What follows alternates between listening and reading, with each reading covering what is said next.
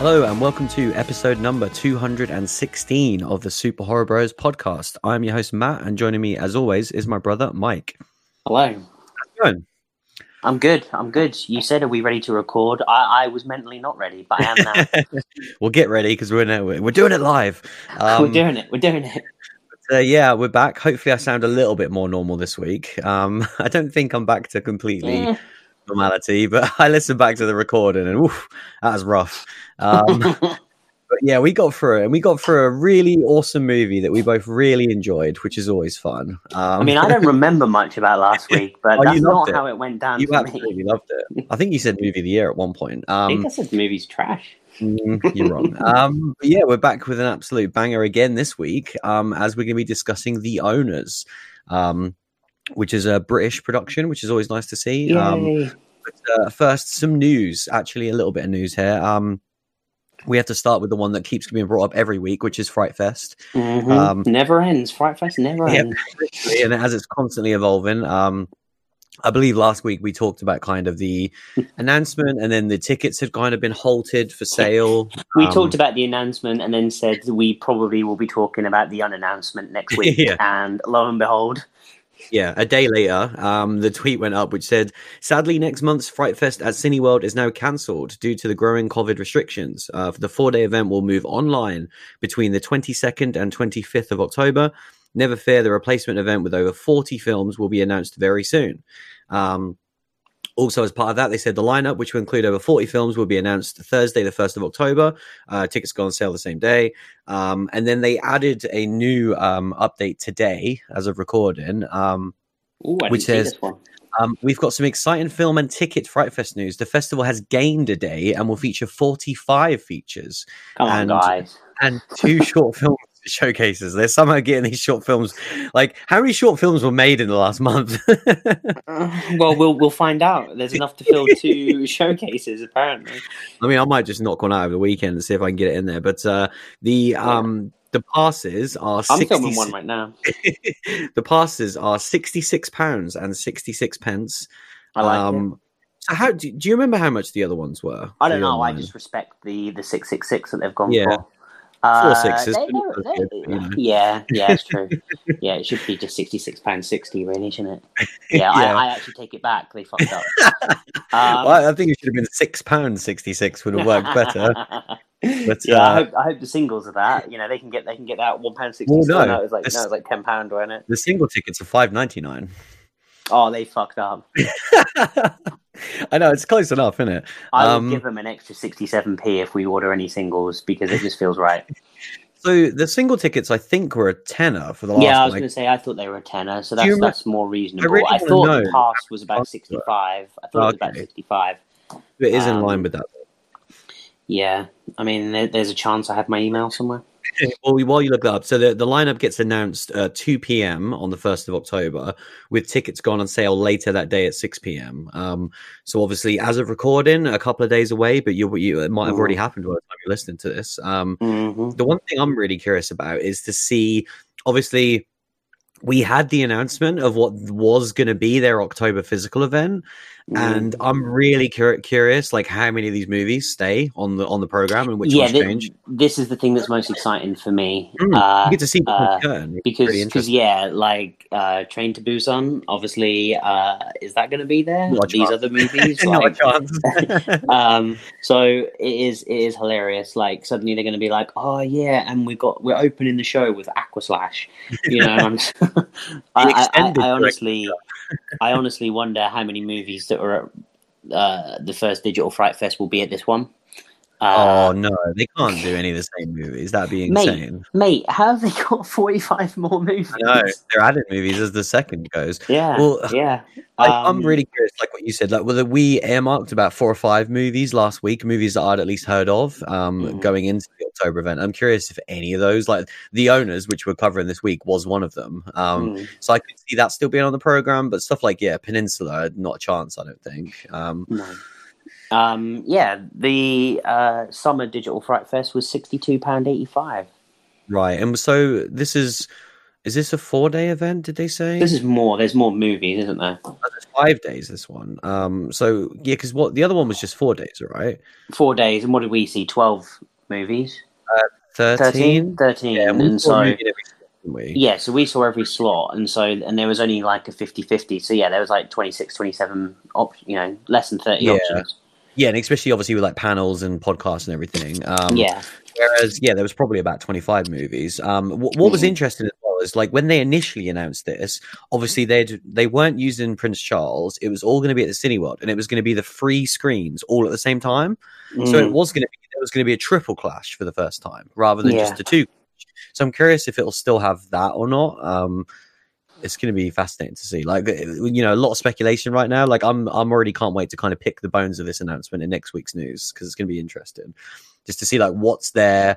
You it's know, bizarre. how, how many are like because like obviously doing it online it made sense to, to kind of limit the clashes and it was weird anyway that they had clashes i thought Mm. um you know i get why they said it they said they wanted to have that they they, They tried to they did it. They did it for us, bro.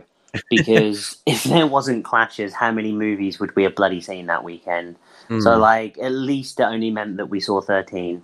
Like it calmed us down a bit. If, it had been like, i think you're here's wrong here's the twenty five, here's the twenty five movies we're showing them for the next seventy two hours, back to back to back, and like we would have reviewed twenty five movies. obviously if they'd done that yes i don't think they would ever do that um but obviously if there wasn't clashes there probably would have been more like podcast slots and stuff and because obviously we Mm. you know made a point to make sure we Mm, saw just movies you know we saw one documentary and then 12 features Mm. Um, but yeah, this is going to be interesting. I, I can't wait to see. Like you say, the, the thing I'm most excited about is to see how different it is. Like, I'm literally going to can, like straight up compare and contrast to what was originally going to be the lineup and to see how many are the same. Yeah. Um, yeah, that that's the bit that is hilarious that we got so far down the line mm, that they they announced the lineup, and Yeah. obviously, so, so now, we, yeah, yeah, and obviously, you know, they were probably already struggling to, to get the lineup they got, and I think they did a pretty good job to get the Hmm. lineup they got for that for the for the for the live yeah, was, event I that would have been. Um, and and then yeah, it will be funny to see that get decimated, and then just kind of what what what replaces it. But Hmm. um, yeah, we, we will find out for next week's show. Yes, for sure. Um, next up was just a, a little small little announcement that we're getting some Creep Show this year. Surprisingly, Yeah. um, this one kind of came out of nowhere. Unfortunately, season two we we have known for a very long time. Unfortunately, got delayed to next year due to COVID. It Mhm. was going to be coming out at Halloween. Um, but we are getting an animated special, um, which is yeah coming out around Halloween, October twenty sixth on Shudder. Mhm. Um, and I like this because we discussed in the, in the news a few weeks ago how they were doing like a book, and I like the fact that they're kind of keeping Creep Show in the zeitgeist, you know, even though it's not Yeah. on right now. And I do think that to me that is one of the you know, Shudder has so much going for it, but I think Creep Show is a name. It has, it, first of all, it has the history of the movies. It has these Mhm. huge names attached to it, like Stephen King, obviously, and George A. Romero. But then now with these faces, obviously, Greg Nicotero kind of being the main one, Joe Hill being heavily involved. Like, I just think you can make this a real big deal as long as you just keep keep it busy. Yeah. This Um, is this is something that's a real IP with historical value that still is a current uh, you know hit as well Mm. for them, which which is just something that is a contrast to anything else on their slate. They have you know movies like Host, which are fantastic, Mm. you know, that are new, fresh IP, and they have a whole slate of old stuff. But this thing that they've got hold of, you know, I, I think probably. You know, in terms of like IP, you know that I mean, Hell House obviously is, is a good one that they've got, but like Mm. obviously this with the historical value and something that all horror fans, you know, you, you show an image of creep show artwork and people know what it is. Mm. Uh, you know, maybe fifty percent of the time they say Tales from the Crypt, but we still we still know what it is. Like, you know, Yeah. it's always a 50-50 we get wrong. Yeah, which I think is awesome. And so, um, obviously, we're getting this animated special. Um, Mm. It will be Sounds two awesome. stories, um, kind of adapted, um, written. Uh, so one by Stephen King and one by Joe Hill. Yeah, which Um, is so exciting. Yeah, it's really cool. Um, and I think also, so the kind of the one which is by uh, Stephen King, um, it says being adapted by Greg Nicotero as well. Um, is Mhm. called Survivor Type and is actually starring Kiefer Sutherland. Yes. Um, so, uh, so that's cool. Again, that you can like. I don't think they would have got someone like him necessarily right now for the show, um, No. but to get him, you know, doing voiceover work is really cool. Um, like I say, we don't watch a huge amount of kind of like animated stuff really because there isn't just a huge amount of you know we we had discussions like a couple of months ago about like the horror anime and that aspect of it. Um, yeah, I've loved Death Note and I've I've dabbled in these things in the past, but I've not massively gotten into it. But something like this is really up my street, and, and like I say, just mm-hmm. to, as a one-off special, like I'll be watching it around Halloween. Like I can't wait for Definitely. this. Definitely. Um, so yeah, looking forward to that one. Um, next up, we haven't talked about Arrow releases in a very long time. Um, we have um, not and with good reason. Um, obviously, they've been releasing, pumping out their releases like normal, but like kind of 2020, um, at least in my opinion, I want to get your take, but it's not been a good year for them. Um, right. Again, it's it's always you know personal taste, of course. Um, people will get certain releases. Like I know we were way more hyped about the Hills Have Eyes Part Two than probably anyone else, um, and I'm proud of that fact. Um, but uh, obviously, you know that came out last year, and that was actually the last one I bought. I think that was like around mid 2019 when it came out. Yeah. Um, and so yeah, like this year has been quiet, and but yeah, no, Creep Show has been their best yeah. release to date this year. Yeah, you, yeah, you picked up me. that one because you got yeah. a few right this year. Um, I don't know whether Creep Show is the only one I got this year. I, I don't have them in front of right now. Year, it was like when when was like RoboCop and like American Werewolf in London? Yeah, they so like, they were last year. They were towards yeah. the tail end of last year. Yeah, I so think Creep Show was my only 2020 purchase, and, and um, yeah, obviously their their announcement this week. Yeah, so you, have been a bit more active than me, but yeah, mm. I've not been. Getting, yeah, the announcement. It was funny because they they did their tease normally of you know like oh mm. it's our December releases, and there was only two films announced. Um, mm. One of them being this kind of interesting looking Asian horror movie, which I've not actually seen before, but did sound cool. Um, but the other one being Tremors. Um, it's great. It kind of came out of nowhere. Really didn't expect this. Um, you know, it, it's coming out um, 14th of December, um, which is obviously a while away. Um, mm. And it's a bit of a shame because, like, I'm really in the mood to rewatch these movies right now. Yeah, um, definitely. Obviously, with the new one coming out in around Halloween. Um, but this is still great. Like, it's the usual Arrow treatment. You know, there's a limited edition, looks really nice. The big box, the poster. Um, had a quick glance at the extras. There's a lot. There's the usual stuff. There's like new documentaries. There's documentaries. Is there anything? Is there anything above and beyond what you would normally get? Um, what in terms of the package? Yeah. Uh, no, I don't believe so. It's just because a big, you... big, poster, two discs, postcards, hmm. and a smaller poster as well. Because have you seen the price point of this? Uh, Twenty five pound. Oh, is it now twenty five? Yeah. Oh, on okay. Arrow, on Arrow's website it is. Oh, they must have. They've changed it then. Oh, was it higher? It, it was twenty nine ninety nine. Oh, that's the that's the recommended retail price. Oh, and no, the recommended on their website when they first put the tweet up. I clicked it and it said hmm. thirty five, discounted down oh, twenty nine. Yeah. So it must have been a pricing error because I was yeah. outraged because uh, I was like, I can't believe. So I didn't order it. Yeah, uh, but but I may go back now, and now it's back towards their normal because I was just like, I can't believe they're putting a premium on these now, like a higher premium. Yeah, because so twenty five, um, that's like around the normal price, right? It, it still feels high. I can't mm. quite remember. I think RoboCop was expensive, but I mean, obviously that was a licensing nightmare for them to get.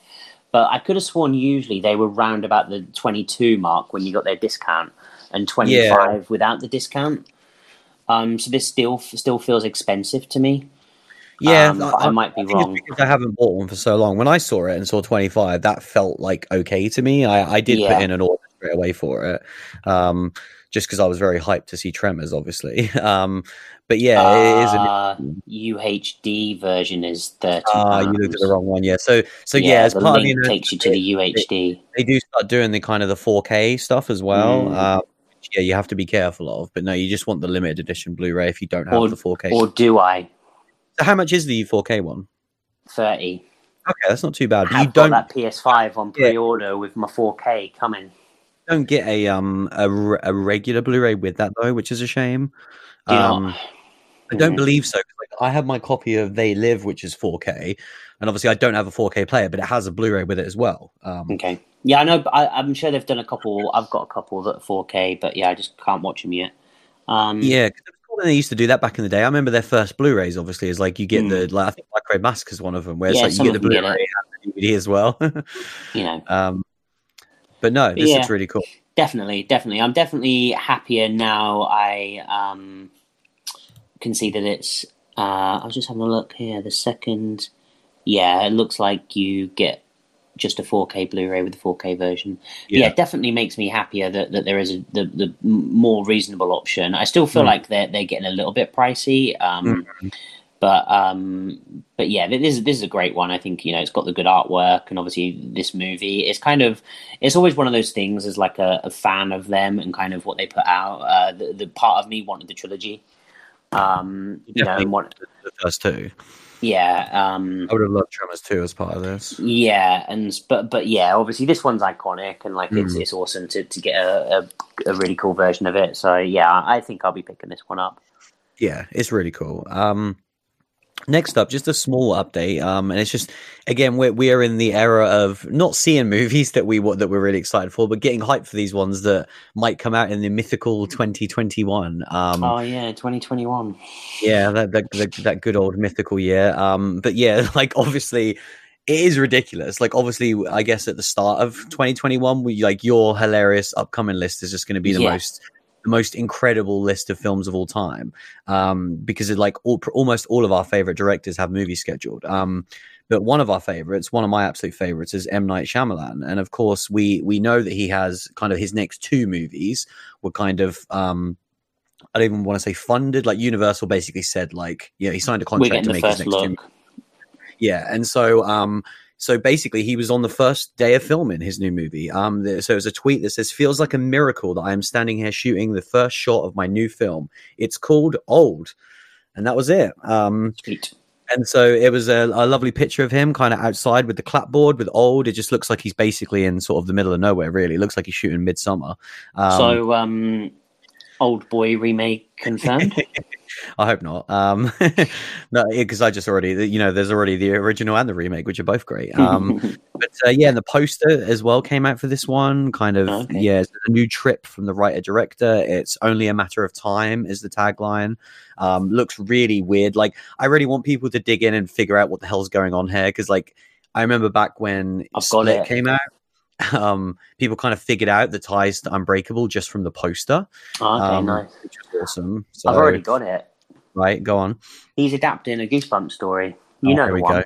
You know. oh yeah, what the um the prune cookies? yeah, the prune cookies. Uh, the the the the, uh, the, old people are feeding the young kids to turn them into old people to then uh, sell them on the black market. Yeah, it's really messed up. Yeah, um, really I'd, I'd, be down for that. yeah, that's what it's going to be. You wait, you wait. The, the next uh, screenshot, there'll be prune cookies in with the yeah. So we're going to yeah. be seeing Anya Taylor Joy in like old lady makeup in this movie, confirmed. Correct. Correct. Yeah, you heard it here first. um, but yeah, the movie's coming out July twenty third, twenty twenty one, as of right sure now. Is. Sure is.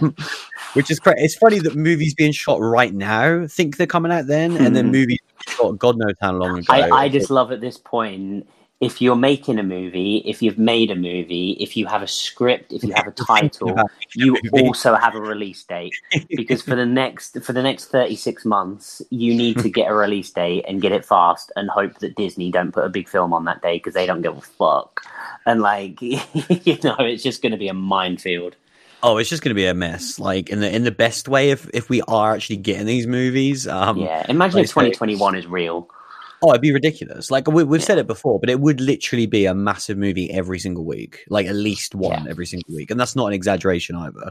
Um, which would be insane. Um, just finally, the last. I might enjoy movies again. you might. Um, so yeah, these last two I just wanted to quickly talk over. Kind of this one being about Resident Evil. Um, so that's the reason why I wanted to discuss it. But I don't think it's massively exciting to either of us, really. Um, but they announced like a new CGI series for Resident Evil. Um what's really weird is like they've dabbled and done like CGI movies with Resident Evil forever um, mm-hmm. that aren't connected to the kind of the film franchise version of Resident Evil. They are more connected to the video game aspect of the franchise um, and, and, kind of have those characters and are telling stories. Like it's they're not really canon, but like they kind of dabble and like some of them are set during the game, some of them aren't. Um, I've not seen too many of them. Have you, have you seen like any of them? Yeah, are, are, are they worth I watching? Own, I own a chunk of them on DVD. Yeah. Um, not really. I think they never mm. give me hmm. what I want because they're not far enough removed from the games to be something interesting in their own respect, and they're not close enough to the games to give me what I want. So Yeah. they're, they're just somewhere in between. I think it kind of watching those movies made me respect the way that the the film franchise went with Milla Jovovich and kind of keeping it very different because um, I think uh, that's what's needed because these were, you know, the the same in their their own right, but you're just seeing these characters, and especially because obviously it's CGI. Um, Mhm. They they look like they do in the video game world, but they're they're just it's just a very different scenario. So yeah, they they never hit for me. But um, seeing this announcement, seeing seeing Leon in that suit, I'm like. Uh, you know, I will. I will definitely check it out. Like, um, I, I, I don't have high expectations for it, but um, you know, I love me some Resident Evil, and um, in particular, you know, kind of Leon on Claire is is always good. Yeah, so where this is kind of different is, yeah, it's not a film, it is a series. It's Mm. on Netflix, which is obviously, again, in line with the fact that we already know Netflix are doing the kind of live action Resident Evil series. Um, so Are whether or not. now? like, Apparently so. Um, Yeah. But uh, yeah, this is called Resident Evil Infinite Darkness. Um, yeah, it's scheduled for 2021 because, of course, and like you said, it had Claire and Leon in the small teaser. Um, so, Mm. like, yeah, to me, this immediately felt of like the kind of early 2000s, like what we were getting with these style Resident Evil things. Um, Mhm. yeah, I did. I did zero interest in this right now. If it's good, great, but I don't care about this at all. Um, and yeah, I adore Resident Evil, but this is not what I want from the franchise. Um, yeah, I mean, they did. You know, they've done the Castlevania TV show Netflix Yeah, that, that got popular. very good reveal, reviews. I never watched it because I'm not a Castlevania guy, but like, Mm. if they can give that Resident Evil treatment and, and to that level, then you know, fingers crossed. Yeah, for sure. Um, and then lastly, this one just came in today, actually, um, about basically a new The Craft movie. Um, like, there's a lot to unpack here. It's a really weird one. Like, there was rumors about them doing another The Craft movie. Um, obviously, there was the, the original movie from, I believe, 96, um, which is like a cult classic. I've not seen this movie. Um, No, I- me neither.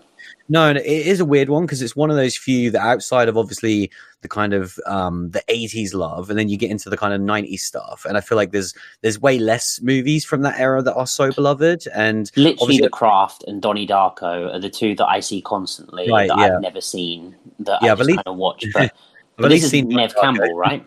Yeah, this is Neve Campbell, and it, it looks Mm. really cool. Like I've always liked the look of it, um, and it is. I know we say it a lot, but it's definitely one of those ones that I've wanted to see for a while. Um, Just but I- that but I- Arrow release. Yeah, but I, but I haven't. Um, and so yeah, this this obviously comes today with a kind of announcement and release date all in one. Really, like as I said, th- this was rumored. I think it had like it got rated and all this stuff, and people like, are they are Blumhouse remaking The Craft? And people didn't really know what was going on. Um, so the official announcement today is The Craft Legacy is the title of the movie. Um. It is apparently a sequel, not a remake. So it must be a continuation of that story. Again, I'm speaking from someone who has not seen the original, so I, I don't know too much about this. We're going to add a lot to this news story, I can tell. Yes, um, and it's coming out October 28th, so really soon. Like announcing this a month before it's coming out.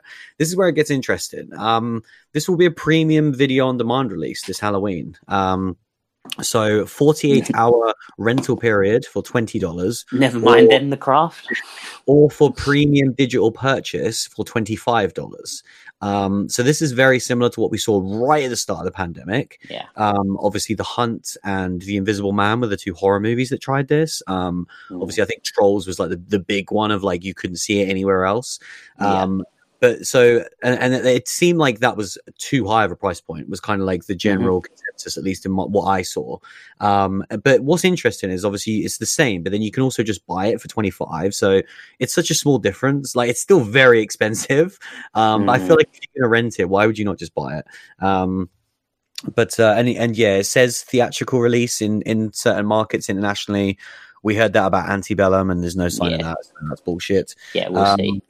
But uh, yeah, I, like like I say, I'm I I would love to hear from people who who love the craft. Like I know they're out there. Um, so any of our listeners, like hit us up on Twitter or an email, um, and let us know kind of why you Yeah, love that movie and then what do you think about this this new movie coming out really because i saw the the trailer and it looks weird it doesn't look like what i thought i knew about the craft if that makes sense um, this looks very low budget stuff in it. yeah it, it looks think- very low budget it looks very netflixy um yeah, I think my biggest thing for something like this is the craft, albeit has a cult following, this is not a juggernaut of a movie. This is this is a, this is a low budget movie in my mind, and uh, and from what you've said, it seems like that is true. And kind of um, sticking that behind this premium price point, I think, is insane. Mm-hmm. Um, I just don't know how any any money is going to get made on this. I think um, you know if if this story was Candyman is coming for twenty five pound or twenty pound, uh, I would be to the point and I'm like, God damn it, they're going to get some of my money. And I'd begrudgingly pay it because I really want to see that movie. But like, it really has to be a, a premium level movie for me to want to spend that amount of money on it. Um, you know, and like Disney Plus is discovering this with Mulan and kind of what's going on with that. And it's just kind of like that price point to me is just insane. Hmm. Um, you know, it really is, especially like I say, that's four times uh, just to rent the price of our local cinema. Yeah, you know that is outrageous. And and yeah, all right, four of you could gather around and, and watch it. Uh, but but you know, it's it's it, uh, to me it's outrageous. Yeah, it's really hard. Like I to me, this is a really interesting story. Uh, we we discussed it in the last few weeks, really, with the kind of the welcome. We've not had one for a while. Um, yeah, yeah, with the well, the video on demand type stuff. Mm, yeah. The premium, you know, yeah. I thought it had just fizzled out. Yeah, obviously, like outside of horror, Mulan was the only one really, and they kind of did their own weird thing of like you have to pay for their subscription service and then pay a fee on top of it. Um, mm. But to get back to this story, like we, we discussed a few weeks ago with the Welcome to Blumhouse announcement, which is kind of like this series of four movies is coming to Amazon, and like I think you said at the time, like they have such a weird release state where they have like their big budget movies like Halloween, mm. they have their small budget movies, they have um Into the Dark on Hulu where yeah. they yeah they have tilts. Like, yeah, they have the indie stuff. They then have Welcome to Blumhouse.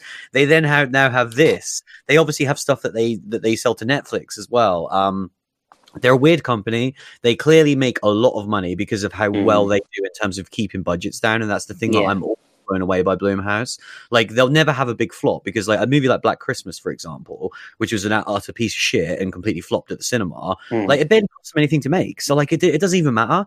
And no. this really reminds me of Black Christmas in every way, where it's like yeah. we can pick up an IP really, really cheap, and then we can circumnavigate it and make it into our own thing. And, and, and I think watching this trailer at least makes sense a little bit with the craft because yeah. this is about young teen females, um, you know, discovering themselves. And then I feel like at least what they're trying to do with what I saw in the trailer anyway does at least make a bit more sense with this IP.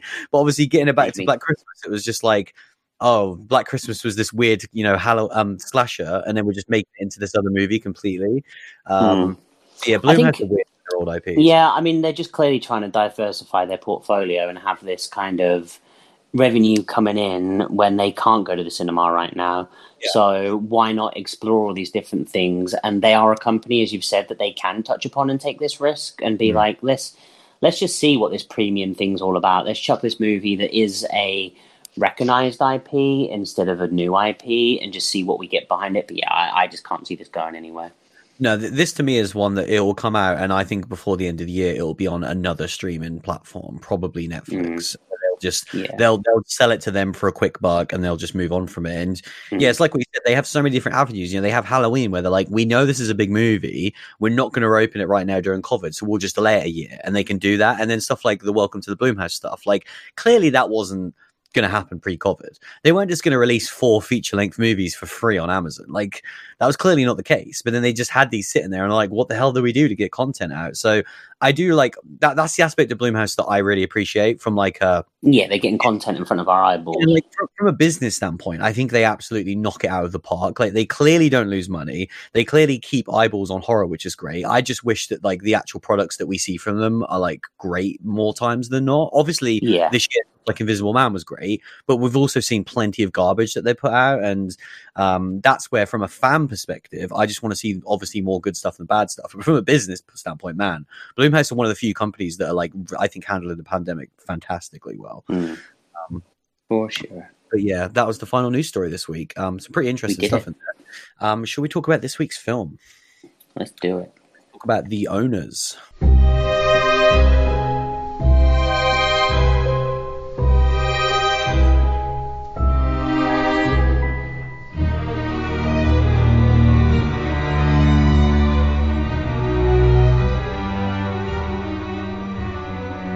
So yeah, obviously, as we said before, um, we don't really know too much about this one going in. Obviously, knew it was British. Um, Mhm. I kind of had seen. I don't even. I don't think I'd seen a trailer because I usually when I'm kind of looking for upcoming horror movies, it's a case of like um, hearing a little bit about synopsis and then basically seeing who's in it. Um, and obviously, this is Fright Fest as well. Um, so yeah, this one's kind of like a British home invasion movie starring Maisie Williams. Um, Mm. and pretty much all I knew. I'm guessing that's probably more than what you knew going into this one. Uh, that's all I knew going into it as well. Yeah. Um, which you've said a lot of you've said a lot of buzzwords right there. You know, Yeah. British home invasion movie. So uh, you know, consider me interested. that was one of the main things as well. Like when I first heard about this, and I was like, "Oh, okay, this ticks a lot of boxes." I know for you, and especially with the the British sensibility, I'm thinking of movies Mm. like The Cottage, you know, and and Mm. like the movies that really nailed that sort of thing. Um, That's what I was thinking of. Yeah. Um, so yeah, going into this movie, um, this this movie is British as fuck. Uh, Yeah.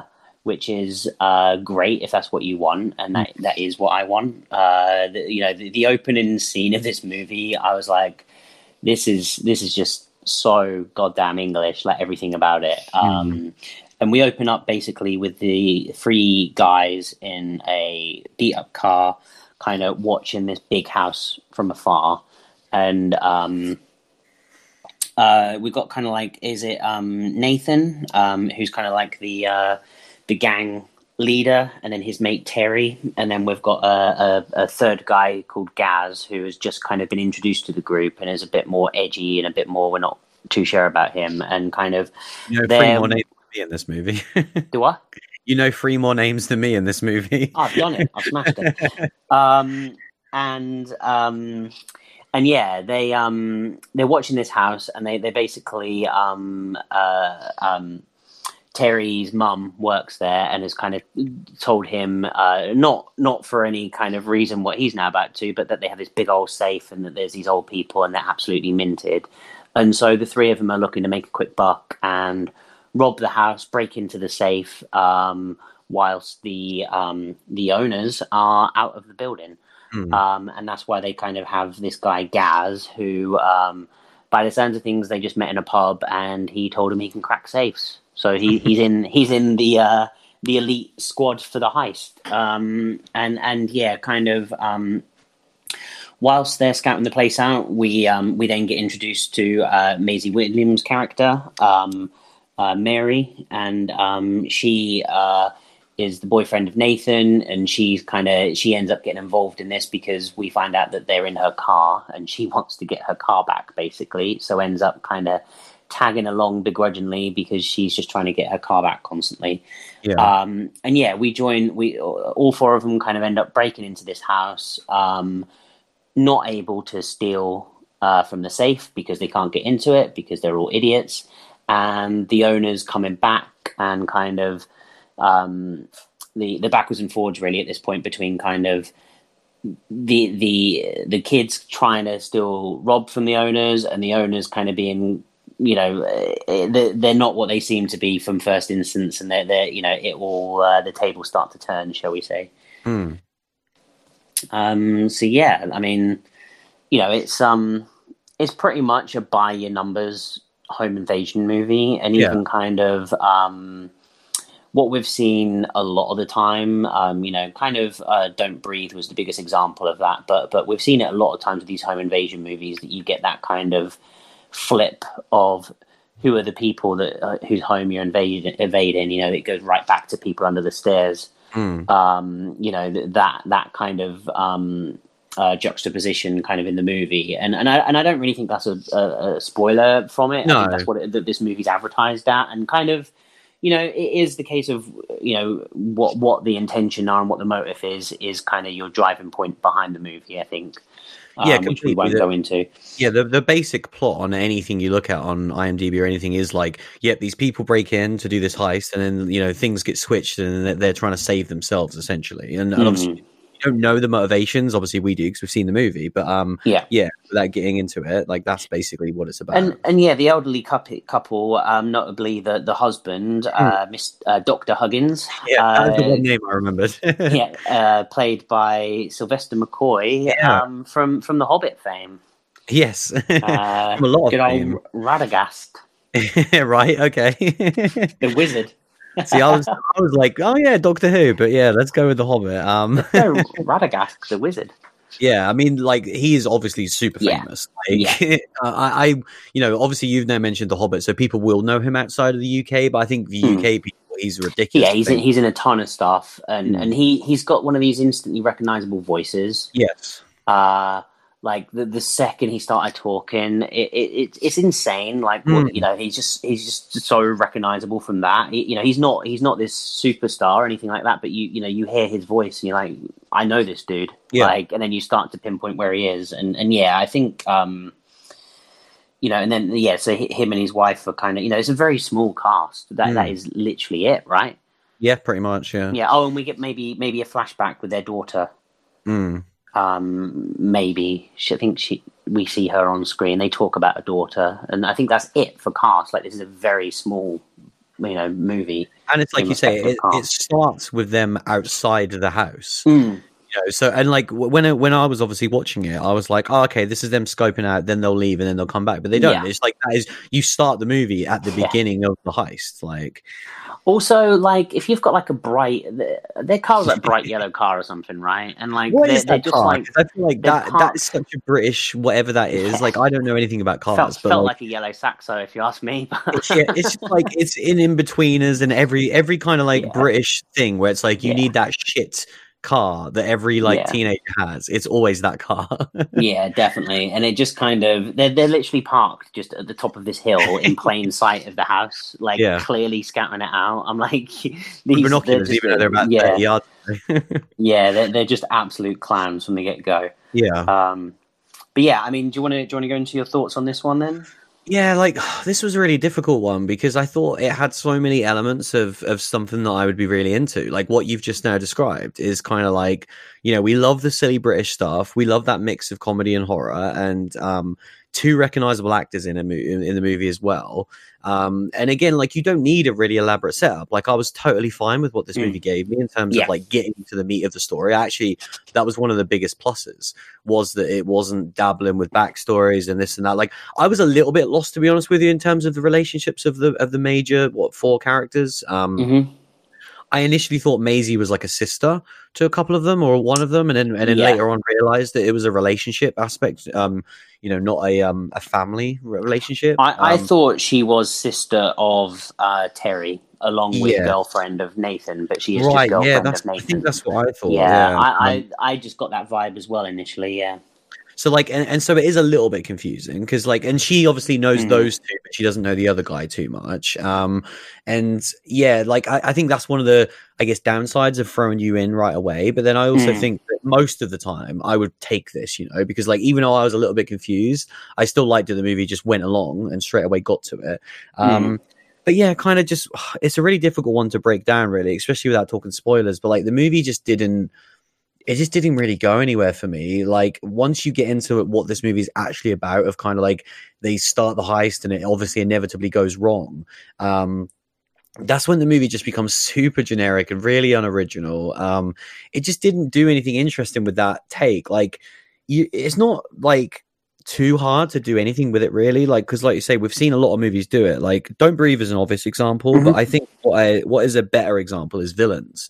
Um, because Don't Breathe has a very high concept, obviously, with the blind man, which changes everything.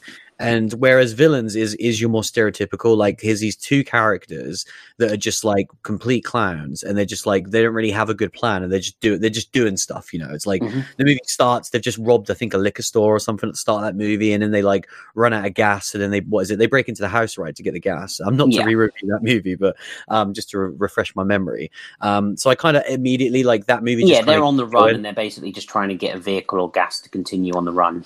Yeah, so like that movie again had motivations, whereas this Mm. starts and it's kind of like you got these the three idiots, um, and I don't really know why they're doing it. I guess they're just petty criminals Money. that don't have Money, money. Yeah, so it's kind of like Mm. okay, we're just going to do this score, and as we keep saying, but th- that is literally the characters. They are just Mm. complete idiots. Um, our free lead characters are just complete and utter buffoons, and that that becomes for a cast that is so limited. It is very difficult to kind of be attached to anything because I think you have Mm. Maisie Williams, who who is very good in the movie because she's the one who's kind of like dragged along, and she's the only one really who is like a normal, sane person. Yeah, she has a character. Yeah, you know, she's just trying to get to work basically, Mm. and then you just have these utter clowns that she's involved with, and so I just found myself very like detached from those three as characters. Um, Mm. So then it becomes a case of right, Maisie is the only one I can kind of attach myself to, and then you have the two people that are the kind of the owners. Um, and without getting The too much, yeah, without getting too much into their characters to, to avoid spoilers, like I thought they were decent. Um, you know, Sylvester McCoy is obviously a brilliant actor, um, and I thought I thought him and Maisie really just deserved more when I was watching this Mhm. movie. Where I was like, man, their characters are very one dimensional. They're trying so hard with a really limited script. Um, and ultimately just didn't get ready to, do anything. I thought I thought like the first act of setting stuff up was okay. I think the second act is when obviously shit hits the fan. It's when the reveals, the initial reveals happen, and then you know what the kind of movie's going to be about. And I found that to be just very dull. Um, and then by like the one hour mark, I'd kind of tapped out on this movie where I was like, this is never going to get saved in the finale. Mhm. Um, then have like a really, eh, you know, it's only half an hour, but it felt super long and drawn out finale where it was just like nothing was happening. There was barely any tension. There was barely any push and pull between like the robbers and and the and the owners. Um, and yeah, I just found myself super bored throughout this movie. Really, um, what did, what did you think about it? Like overall, Yeah, I think um, I I like this movie initially, and then I kind of I do fall similar to where to where you were at with it by the end. I think probably a bit higher, um, but I was you know th- like like you said, the initial setup. I was like, okay, dumb people breaking into a house, shit's going to go wrong. Okay, cool, and it, and it gets going, and I think kind of. Um, they really do a, a in your face job of making Gaz the kind of third wheel guy um, a real piece of shit and kind of um, one of one of the things that proper triggered me is they're literally just going there to steal stuff, but he's just trashing the place, just absolutely trashing the place, and it was it was triggering me so much. I was just like, oh, you're such a horrible like piece of shit. I I, I, I need you to get your comeuppance. Um, um, but yeah, that aside, like the the kind of yeah, uh, we we get to a point that kind of you know I, maybe what half an hour into the movie where um, all characters are in the basement and things kind of kick off Mm. there and there's kind of like a, a pivotal kind of you know switch and, and change and, and, and set piece of the movie and I, and I, I enjoyed that I thought it was executed well um, and kind of set me up Mm. for the second half of the movie what it was going to be and was kind of like okay can't wait to see what kind of you know Dr. Huggins is all about and all and everything else and kind of get into the second half of the movie and the second half of the movie and and, and yeah to, to go back like to this point I was pretty into it like I I thought the cast was good. I thought Maisie obviously is brilliant. I, I thought the Huggins were brilliant. I liked the other the, the three guys. I thought they'd served their job as dumb guys very well. Um, uh, the the um, uh, Terry character in particular was just like this um, uh, James Corden kind of like character that just kind Mhm. of like I, I- I found amusing and kind of fit that role. Um, and I was into them all, and I kind of thought, okay, if if they can give me a really good second half now, developing these characters and give me something that's fun, this this could this could have been a really enjoyable ride. And the second half of the movie never got going. Um, it, it set everything up, and I was ready to see what happens, and then it just continues to kind of just meander. And there's there's a lot of Maisie Williams just carrying this movie, uh, going from scene to scene to different rooms of the house for no real reason other than killing screen time and kind of um, you I'm know struggling to even remember like what happens. trying to you know like just just like spending five minutes trying to find an unlocked door to go out for a smoke and and and you know figure out what's going on with mobile phones and just all of these things that just took so long and were just uninteresting and kind of there was no there was no real threat or through point to what was going on. It, it was a and and, and I, I'm I'm afraid I'm you know teetering on the edge of spoiler but I don't think I'm going there yet. Um, but it really was this kind of what is the threat now and, and where are things going to twist and where are things going to go? And and that never really got going because this movie wanted to give you a final moment slash reveal that I'm not going to go into but like it had it had one of the biggest uh, criticisms we've got for a lot of these movies where this movie had a clear distinct image of what the final scene of this movie was going to be. And they thought that final uh, reveal slash kind of montage was banging, and therefore the movie had to end that way, and they have to get to that point. And I personally didn't think it was banging. I actually thought it was boring and not that interesting. And then the entire middle to, to final part of the movie was doing nothing because it was trying to get to this big moment that to me just wasn't that great. Mm. And I think I think that was the problem with it that they focused so much on the end goal they didn't give us a fun journey. Um, and, and, and yeah, so so the, the, the second half of the movie was a big disappointment, and, and so overall, yeah, like I I still I still had a I had a good time. I, you know, I think um, just watching this and like recently seeing kind of Maisie Williams in a couple of things, I, it's just made me think like how how good she is mm. and how much I want to see her and stuff, and the fact that she's been in kind of two movies we've done for the podcast now. Like I hope we see her in more stuff that we can do for the podcast because I, I, really like her. I think that um, you know she she can just do a hell of a lot. Obviously, kind of you you see these. Um, actors and actresses that are in big shows, you know, uh, Game of Thrones or whatever, Walking Dead, and they kind of they, they start to try to do things, and, and you never know whether they're going to keep doing a lot. But, but mm. yeah, I've, I've really liked her in her post Game of Thrones stuff that she's done. Um, and, and, yeah, kind of walking away, I was like, um, Sylvester McCoy is also a really good actor as well, and really, yeah. really great to watch as well. Like I would, I would watch him just talk, um, well, as I did for 45 yeah. minutes, and, and I still kind of dug it. Yeah. You know, which is a testament to him, but it's not really what I want to see. Um, no, I completely agree with you. Like the, the, the redeeming factors of this movie are the fact that Sylvester and Maisie are in it, and I think yeah. if they weren't, this would have been like almost unwatchable at times, mm. um, because it is really generic and it is really boring. And I'm with you that I I didn't hate the movie coming out of it because I liked the setup and I thought that those two acting performances were so strong where that I just wish the movie was better. And mm. I, am with you that like I didn't like the ending at all. I thought the ending was really silly, and I, and I completely agree with you in the sense that you could tell it was a case of like reverse engineering the ending mm. of like here's the ending right how do we get there? And then it was it was backpedaling and and and writing the script backwards to get to that point because my god did it feel like it watching it. Yeah. You know the like the 20 or 30 minutes leading up to that is just not nonsense. Like no, nothing happens of any interest. You know you have this big pivotal moment that that like kind of eliminates one of the characters mm. and then there's just nothing going on from that point well, there's this whole kind of um, scene with with um, Maisie Williams' character and Terry where they talk about all this history and kind of um, what happened to a character that's just just, just a well, well her sister basically what you know and talk about her and kind of like just randomly and they just throw in all this like random stuff that then ultimately like does come into it a bit but like it just it's just kind of um thrown in there and it just doesn't make any sense why they're why they're kind of doing it. And it's just mm. kind of like it just wasn't clever enough. It didn't it by the end of the movie i didn't understand fully what the huggins were were all about really. Yeah. Um you know we got to the end of the movie and i and you know you, you it's kind of like um you know it reminds me a bit of like the visit when you watch that.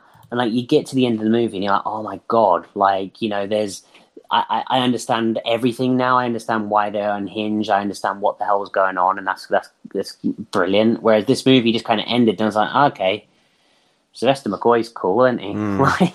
Like, you know, and it was just kind of yeah, and I, and I think that's the part of it where they just kind of they just really didn't nail the, the execution in the in the um in the finale, and I think kind of you know, it, it's a shame because especially this movie being British, like it, it really got some extra points for me early on, and kind of just just seeing this sort of movie in the British setup was was fun and interesting to see. But even even like the fact that the the uh, the, the doctor uh, that they had like a basement in this house and stuff. Like we mm. we do not have basements in many houses in England, so it was already like Americanizing the British aspect of it as we got a giant safe in your basement the, as well. correct, correct. Like um, you know, it, like that house could have been a an American house.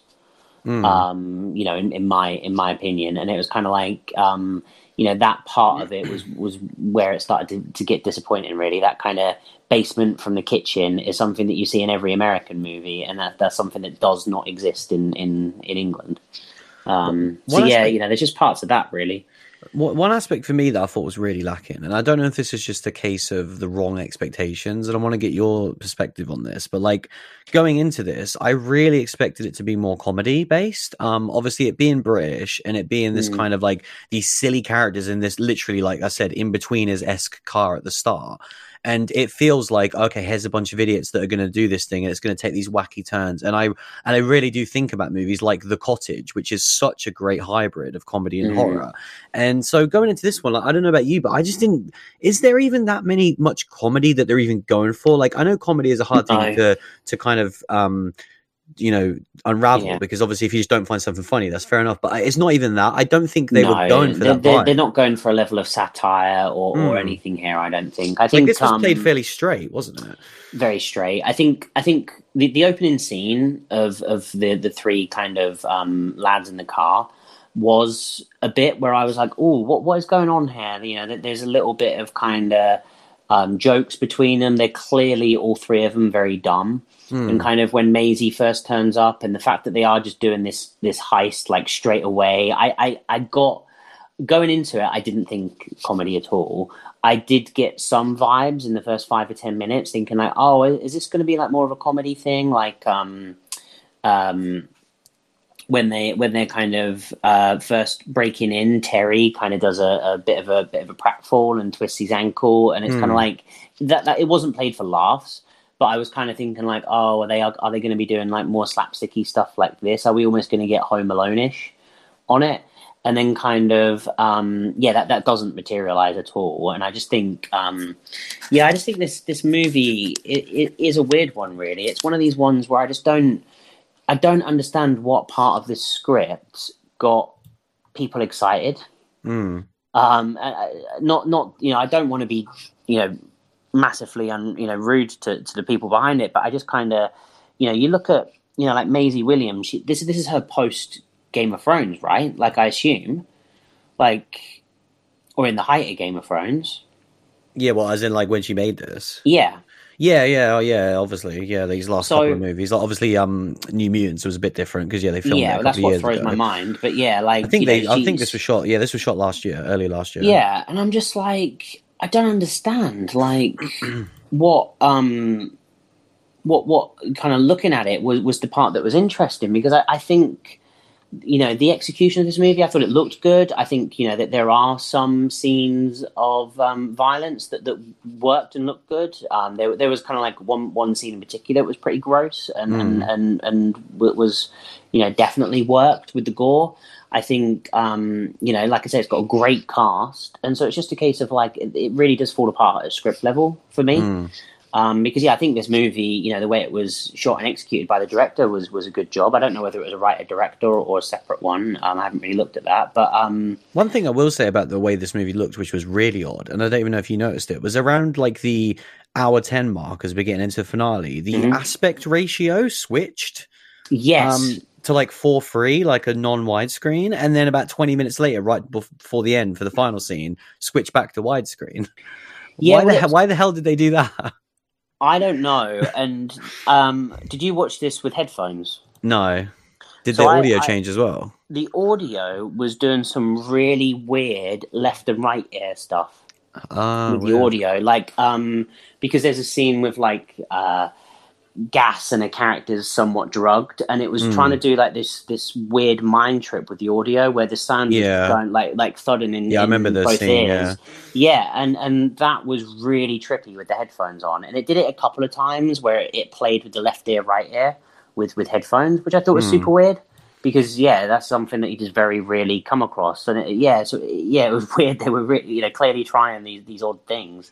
Mm. Um, the, the sound was effective like the sound did kind of make me feel funny whilst the, the scene was playing out. It worked. Um, yeah. But but yeah, I just kind of like I say, I think it's the um, the lack of an exciting final act that lets this movie down. Um, you know, you've got a like we said, a very by the book vanilla kind of setup. But you know, the fact that the, the fact that they they've broken into this doctor's house and the dynamic of that, the fact that they've got this really good cast as the two leads. Mm. Um, you know, this could have been something that, that would have been really interesting, but it, it, it just really like I say, I can't overstate, uh, overstate more. Like the, the fine, it just doesn't get going for like 20, 25 minutes. We just have Yeah. Maisie Williams running around.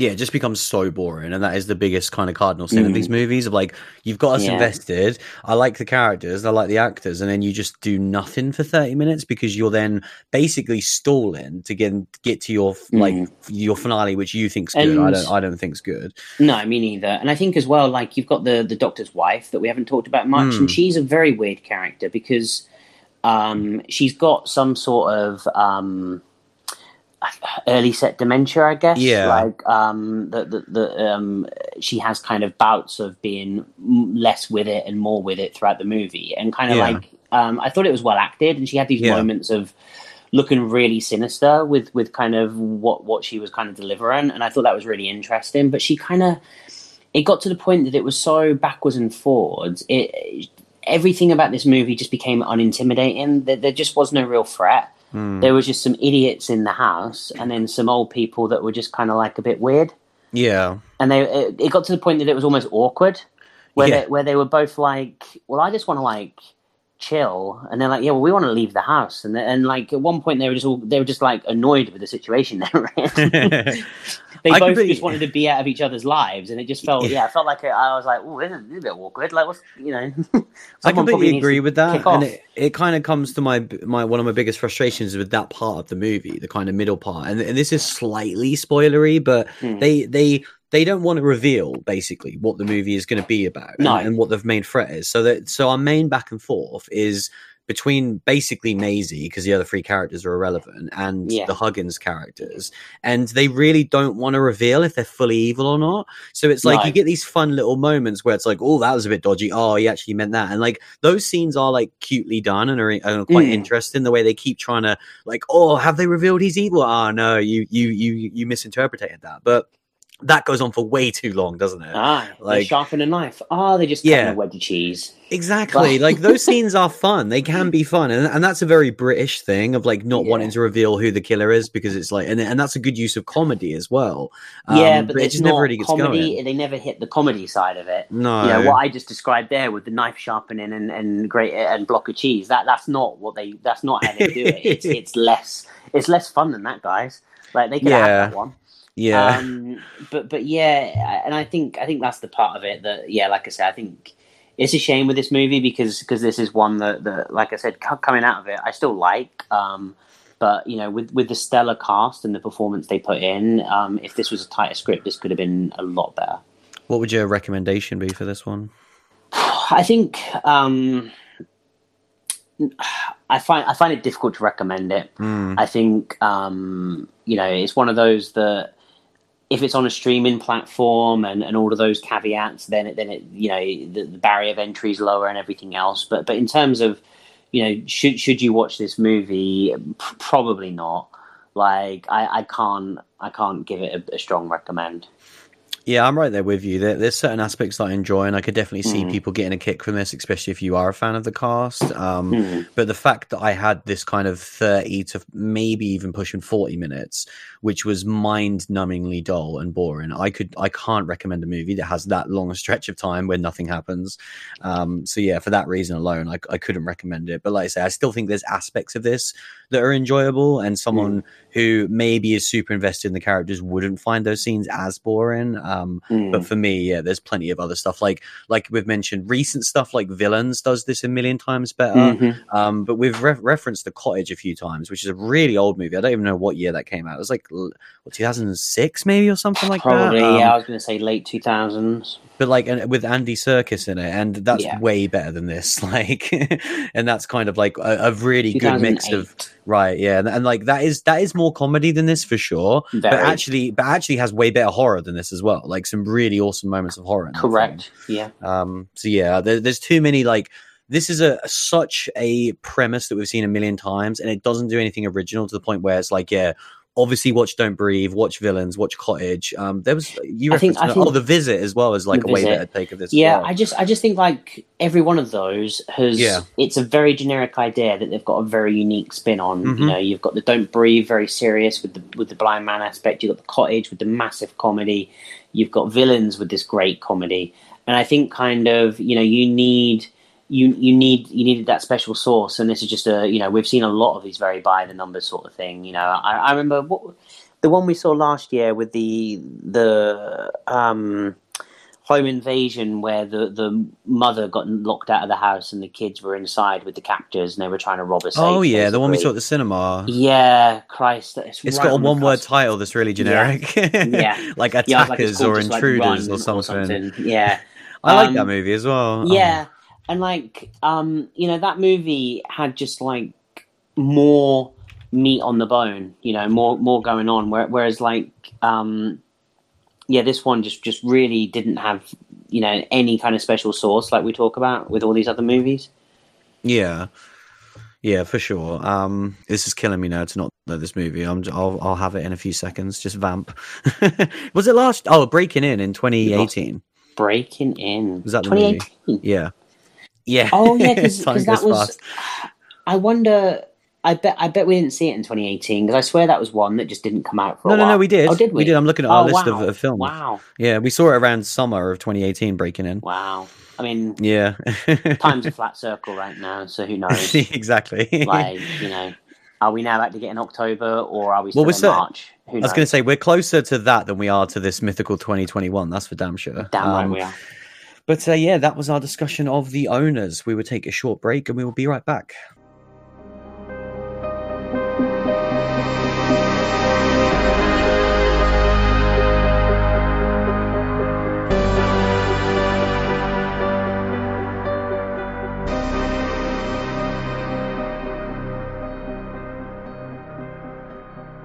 See, I did have something uh, else I want to talk about this week um, that was pretty interesting. that I watched on Shudder over the Mhm. weekend, um, which is not a film; it's a TV series um, called Cursed Films. Um, Oh yeah, so, have you heard of this one? I've heard of it. Yeah, I haven't checked it out. So, for people that don't know anything about this, this came on to Shudder, original uh, mini documentary series. Uh, came out back in April. We're kind of when we were in the midst of the start of COVID, and we were kind of doing our special shows. Um, so I didn't get round to it then. Mhm. Um, but it was it really caught my eye because for people that don't know, yeah, this was five episodes. Each episode is about thirty minutes long, um, focused on a different movie, um, which is supposed a horror movie, um, which is supposedly cursed. Um, Mm. so obviously that means a lot of different things. Um, it could just mean a bunch of weird coincidences, which which is you know that is what it means most of the time because curse aren't real. Um, but also just like tragic incidents that happen with films. Um, yeah. so I was really intrigued by this. Like I watched this in a weird order. So episode four um, was about the crow. Um, which I watched Mm. first, and obviously right, nice. we, we've talked about the crow before obviously it was in the news and i think i talked about it about two or three years ago now when i tried to rewatch it and i love the movie but i couldn't i couldn't disconnect the tragedy No. from the movie um it No. really got in the way and i couldn't actually see it out and i ended up just then watching a bunch of like interviews and reading about brandon lee and just got me super sad um but i really respect the movie and I, i'm glad people love it i just can't remove that tragedy and yeah like i love this episode it, it done exactly what i wanted really of like it's not the series isn't super in depth because like I say each episode is like 25 minutes long so you're not going to get this insane kind of perspective on it but you just Mm. get a little taste of it of like they talk to people they talk to the people you'd want to hear from they talk to like the the person that was making the props on the set of the crow they talked about the, the makeup artist who was putting on that makeup Mm. uh, on brandon every day um one aspect of it that i really liked was um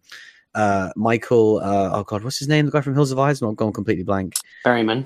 By Michael Berryman is it was in The Crow, and his character was cut from the movie um, because he'd only shot one scene um, prior to Brandon's death, and so then it was basically he plays this character in the novel that is kind of talking to The Crow throughout the movie, Mm. um, and they were going to shoot. They done they tested it because he, he has this crazy prosthetics and special effects. It's really cool, and they got Michael to do the role, and he'd only met Brandon a few times, and so to hear his perspective on what happened was just super interesting as well. Um, Mm.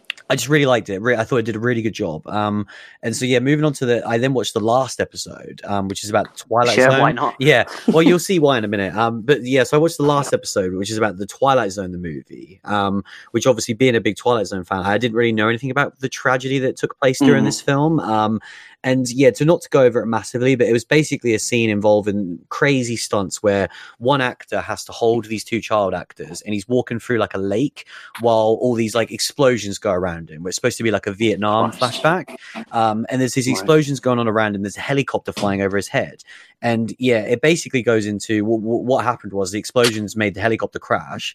Um, the helicopter landed and killed all three of the actors.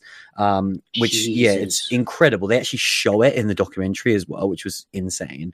Um, Wow. and they just go over. Don't like that. yeah, they, they don't show it like graphically, but it's just crazy to know no, like what actually no, I don't like it. um, no, I, I agree with you there, and but like they just go over kind of like negligence in filmmaking and basically, you know, how does something like that happen? Because it was it Mm. was outrageous. It was such a terrible stunt to do. They never should have done it. And then it's like they get into the fact that these these children were like hired illegally because you couldn't shoot with children at night and it had to be shot at night and all of this stuff. And I think John Landis, who was the Mm, director of that segment, comes out of it looking really poorly, um, which is a shame as well because I do like him. And and you know, I'm sure there's like different perspectives to all this. Like it went to court and all this stuff. It's a real messy situation yeah. obviously. Um, but again, it done a really good job of explaining this story that I knew nothing about.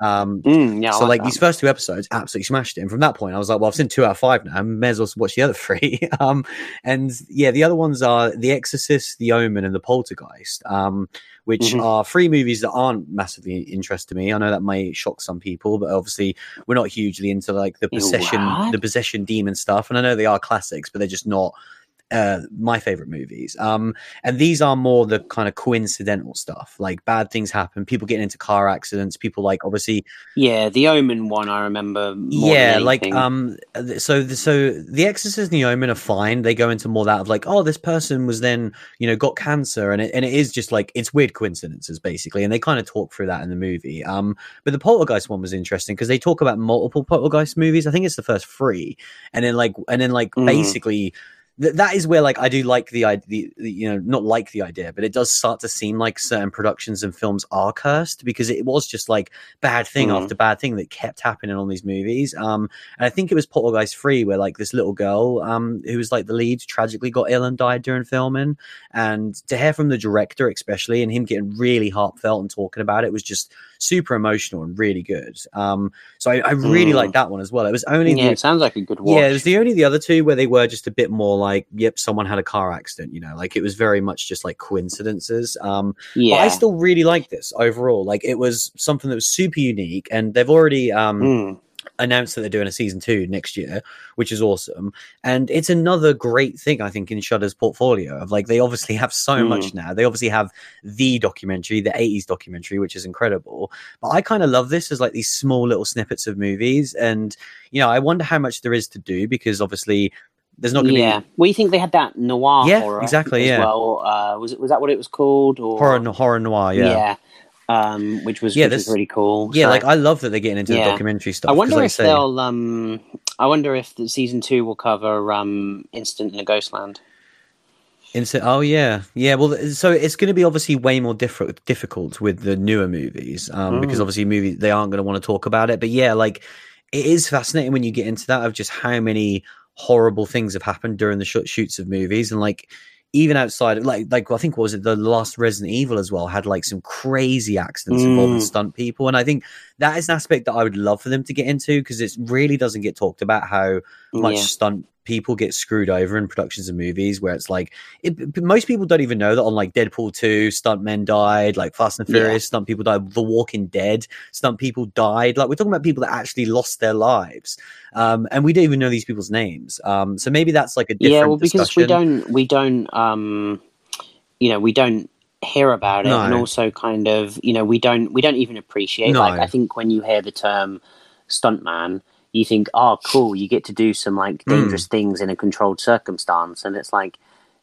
yes, to a point, but you are doing dangerous things, Mm. and those dangerous things are still dangerous, and stuntmen do risk their life every day for our, our entertainment, and yeah, you, you, but you don't hear about the other side of What, it. one thing that's interesting you say that is I actually forgot in the Twilight Zone movie, the episode they have uh, extended interviews with Kane Hodder, and he's he was not involved. He was not involved with the movie, but he's given it from the perspective of a stuntman. Of course. so he's talking about how Yeah. like all this stuff that he's done, where he was set himself on fire, and then he's basically Yeah, he's going over how like basically they did stuff that they just never should have done in a million years, and it's like the negligence. But Mm. yeah, like I do think there's so many interesting things. But yeah, this was a great watch, man. Like it was so short to the point that Mm. yeah, I knocked out all five in a row because I enjoyed the first two so much. But they are very short. Yeah, they're only like 25 minutes apart. But I would highly recommend if you're if you're even remotely interested in the Crow to watch that episode. And then the Twilight Zone one as well was really good. Um, and then Mm. yeah, I think Poltergeist be in the next one, and then you can you can give or take the other two. I think if you've enjoyed the other three, you may as well just watch The Exorcist and The Omen, but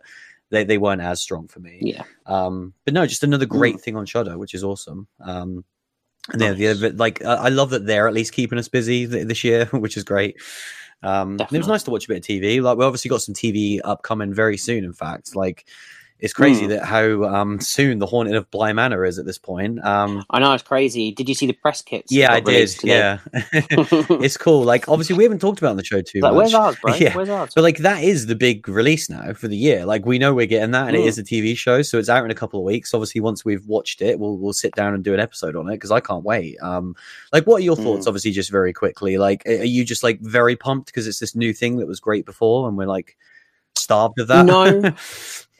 No, um, I think I'm I'm excited for that reason, but I'm also kind of it's not really what I Hmm. want. I never really wanted a sequel for season one, let alone this thing that's very different, but is kind of a sequel. Um, and as we spoke about before, the the cast being back in it feels weird as well. But I'm still excited to see Hmm. it. Like I'll be I'll be buzzed. It's one of those things that I.